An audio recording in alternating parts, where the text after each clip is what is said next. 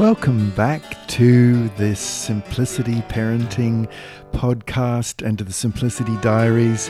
And this is the second part of um, this uh, celebration of the Emotionally Resilient Tweens and Teens book and uh, the questions that came up in our free workshop. Uh, you might remember the last podcast, we focused specifically on how to help kids who are doing the teasing and doing the exclusion.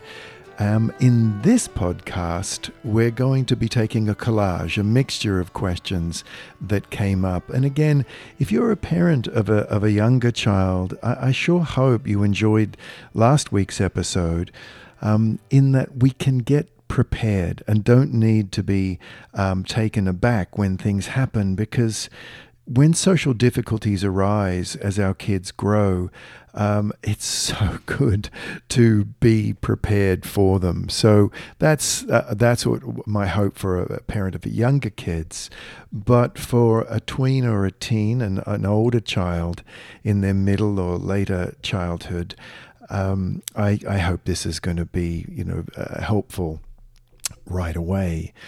Now, I've chosen some, I've clustered the, the questions together because there were 1,200 or so participants in this workshop, many questions, but I've, um, and I've chosen some that are a little more emblematic.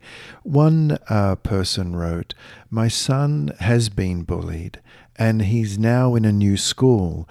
Do you have any particular recommendations of how he must behave or any new tools he can use? One of the things um, when a child starts a new environment is that you really um, want to be able to um, establish one of the, the, and we'll come back to this in a moment, but the family base camp. Spend a lot of time with with your son. Um, do a lot of family activities. Allow him just to decompress.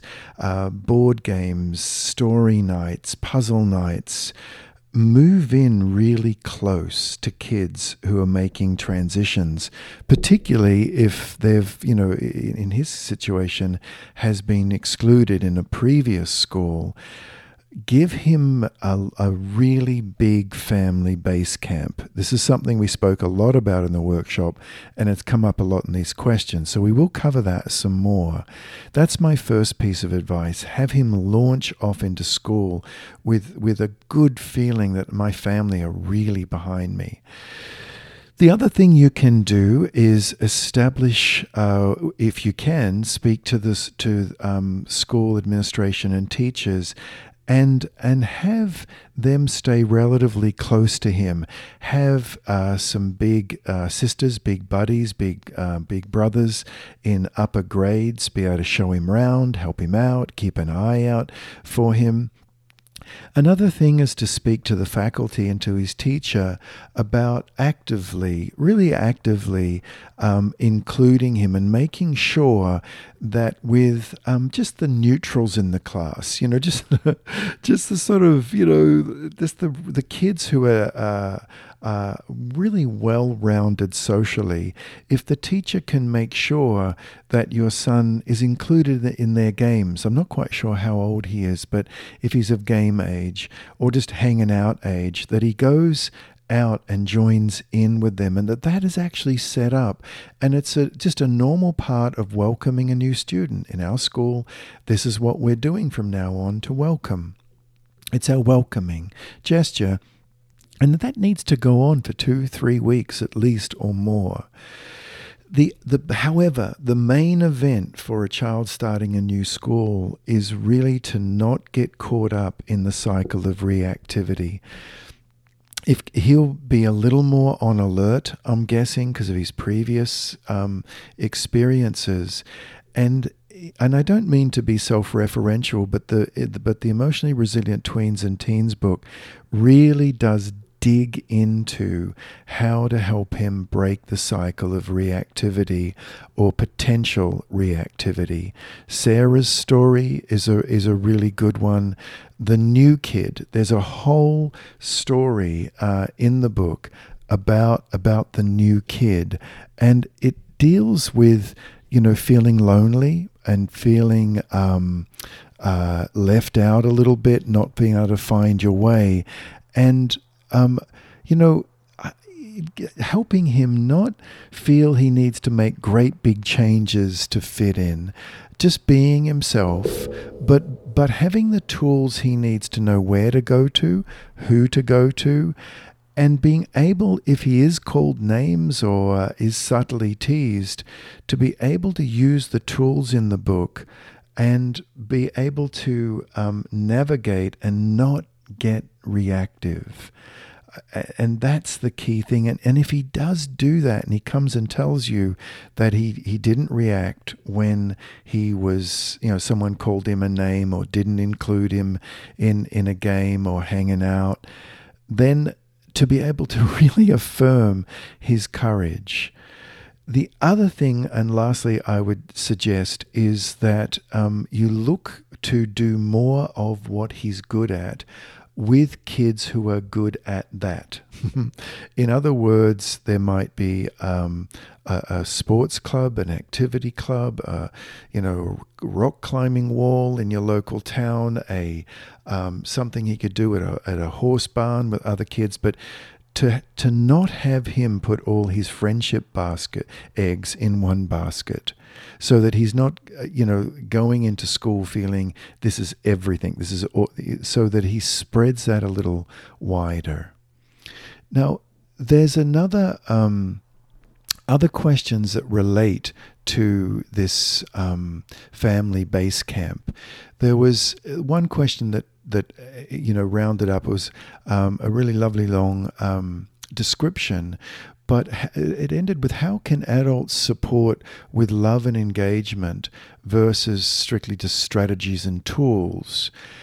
And that that for me again comes back to not wanting to just be you know strategic but having that family base camp.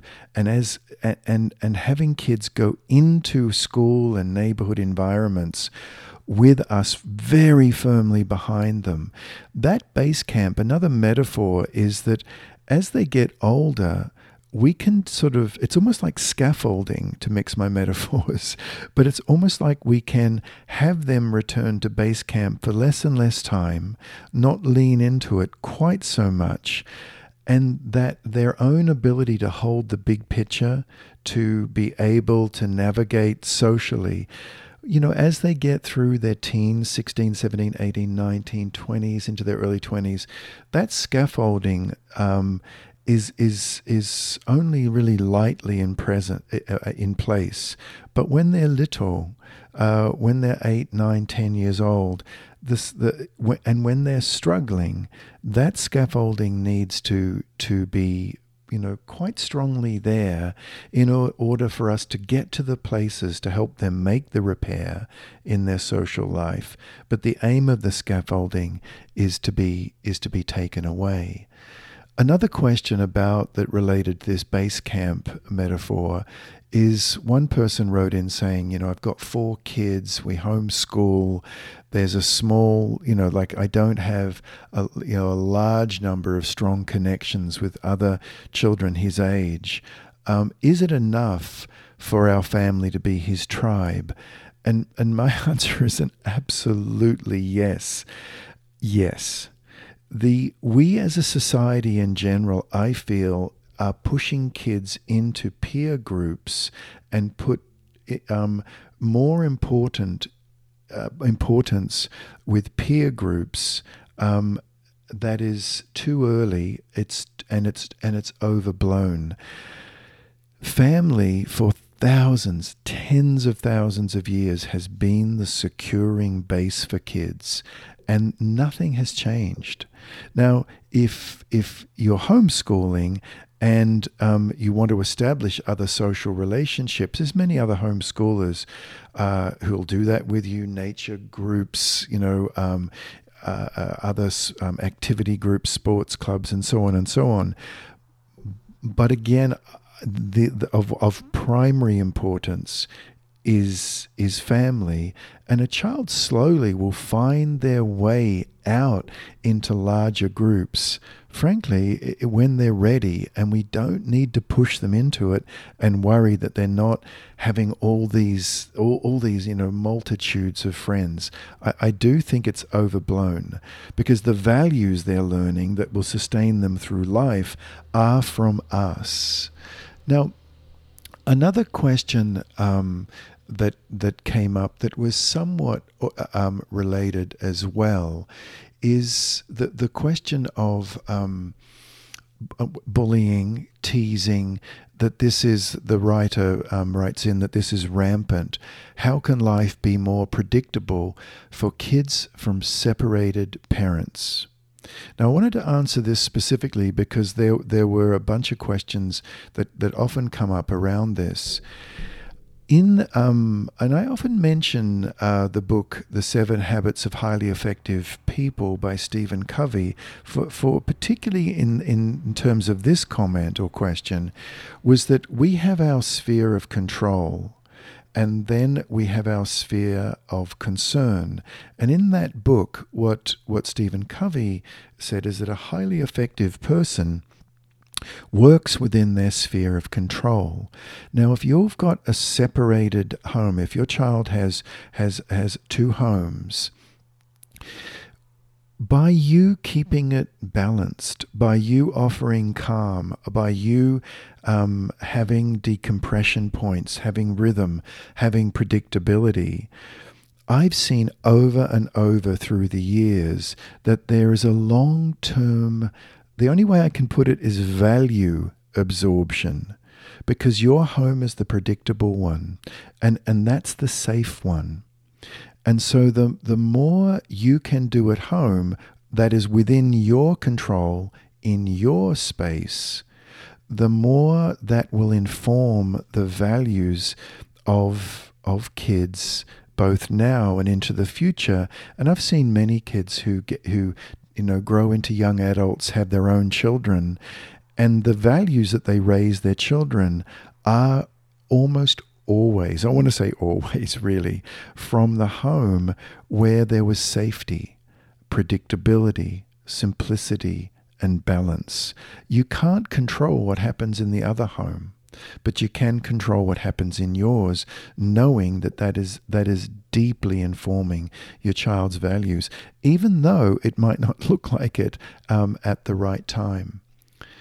The same writer um, also um, asked about um, about uh, um, queer and gender non-conforming kids, quote unquote.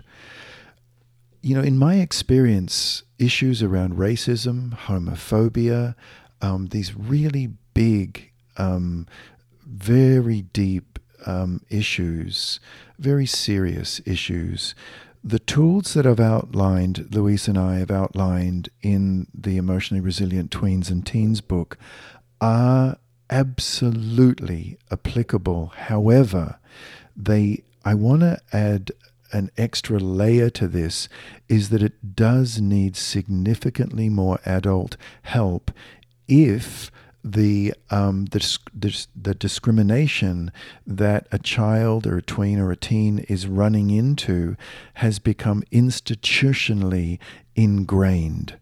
Now, this is a sensitive issue, but where, where that is occurring, yes, a child needs to be able to, to be non reactive. Yes, they need to know tools and strategies to go into that situation.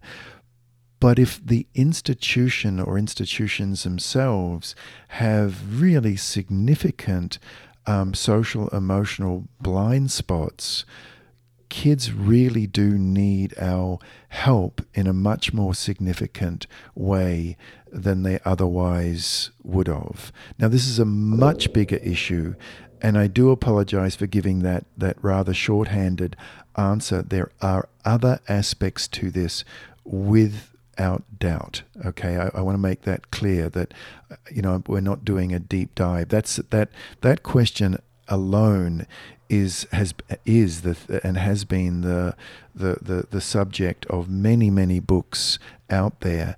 but I can say that the kids I've worked with who are gender non-conforming, um, they also uh, have expressed to me directly how the breaking of the cycle of non-reactivity on on one layer, just one layer, and I want to emphasize that on that layer, is has been helpful to them.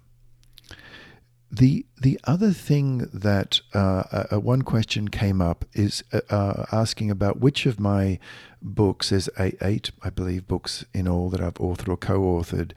Uh, where do I make a start? And honestly, I think the place to start is with Simplicity Parenting that book because that book is all about creating the vessel. We can have lots of tools and strategies to teach our kids, but if they're overwhelmed, a lot of what we're teaching them is coming into their vessel, into their cup, and it's just spillage. It's, it doesn't have a place to be held. So I would really point you back to this to the simplicity um, parenting book.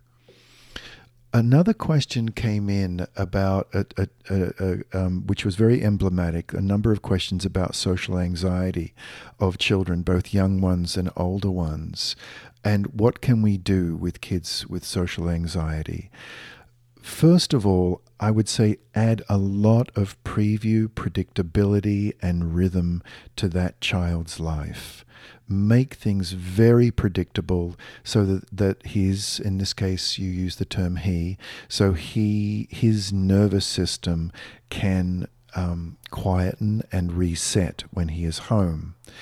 At school, you note you note in your question. This is now more specific to this question, that he finds it daunting to engage with other kids, um, and and hangs on the edge.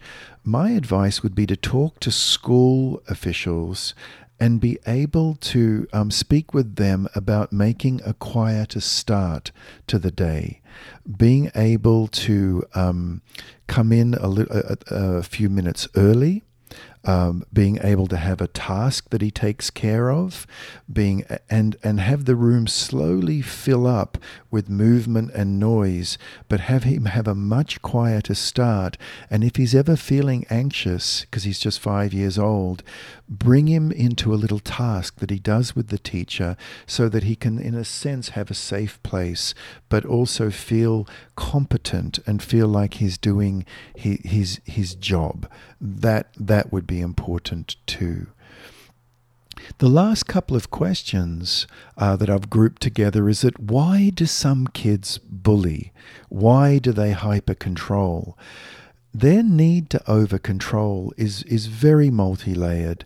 You know, sometimes life is out of control feels like it's moving too fast for these kids, and that's more and more and more common as we go go uh, on with this with this the new normal of just the the insanely overwhelm too much too soon too sexy kind of lifestyle too much screens just too much a lot of kids are defaulting back to trying to over control which results in them teasing and excluding and having cliques and excluding and exclusive friendships there is often an insecurity, and that's well known. Kids try to over control because they're insecure.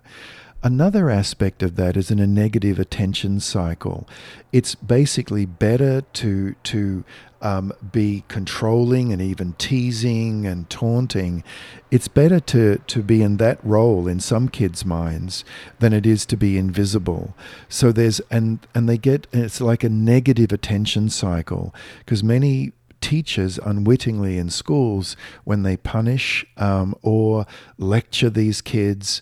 Um, and the, what happens is a negative attention cycle starts up, but it is attention. Some kids replicate patterns of dominance and of domination. So, if they see the school system as being um, dominating, or their home life where there's domination uh, of them, and cold, disconnected domination, they will replicate that pattern um, uh, wherever they go. So that's that's another aspect of it um, as well. Now, these are these are emblematic of the questions we've had. And lastly, just to finish off now, an educator says, uh, "How should I stop bullying in my classroom?" without vilifying students. I really appreciate that vilifying um, and and and um, being aware to not do that. She writes, or the t- the educator writes, "Do I nip it in the bud right there and then?" Yes, there is a stop the world principle. Absolutely, where it's happening, take hold of it, but it's the way in which we hold it in my work with social inclusion, which I do uh, day in, day out with schools, and you can read more about that at the website socialsustain.com. Socialsustain.com. I talk about three ways of calibrating and holding these situations.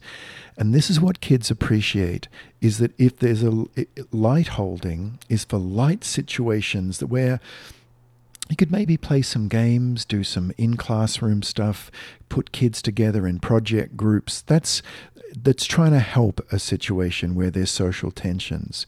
If that doesn't work, then there's moderate holding, and that might mean supervising the classroom a bit more closely, being a bit more careful about the transitions when kids are moving from one place to another and so on. Uh, there's a, there's a slew of different moderate holding tools they talk about in the social inclusion work. And then there's close holding, because what if that doesn't work? Close holding is very close supervision of kids who are involved in social tensions. It's problem solving meetings, it's bringing older kids in if you have that um, openness in the school to do that. You sit down, you talk about it, you work it through, you follow through, you make sure it happens. But that's when it's very close holding and you supervise the situation very, very carefully. That's calibrating the response. But do you stop the world when it happens? Yes. And then the second question is is this a light touch, a moderate holding, or a very close and firm holding that's needed?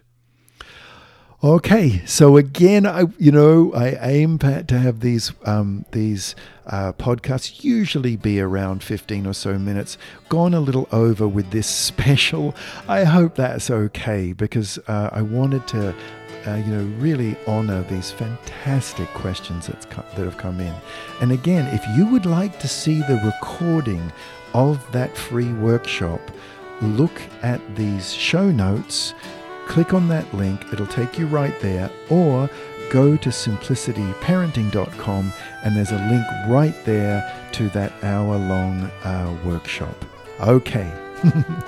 That's it for now for the podcast specials. We'll be back on track uh, with just the regular old podcasts next week. Okay, bye bye for now.